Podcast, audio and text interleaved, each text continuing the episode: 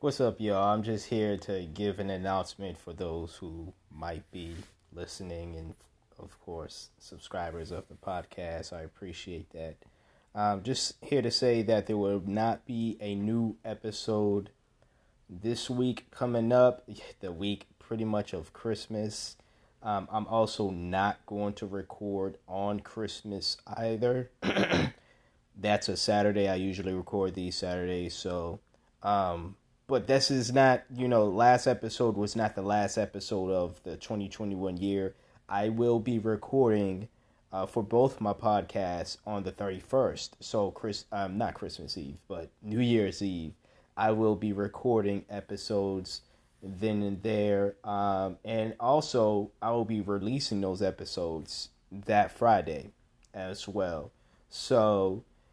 that's what I plan on doing. I'm just going to take a little mini break, mini holiday break. I wanted to announce that for y'all because I wanted to just let y'all know uh, what was what. Um, the last episode will be my Spotify Wrapped results and just overall my thoughts about this year and everything.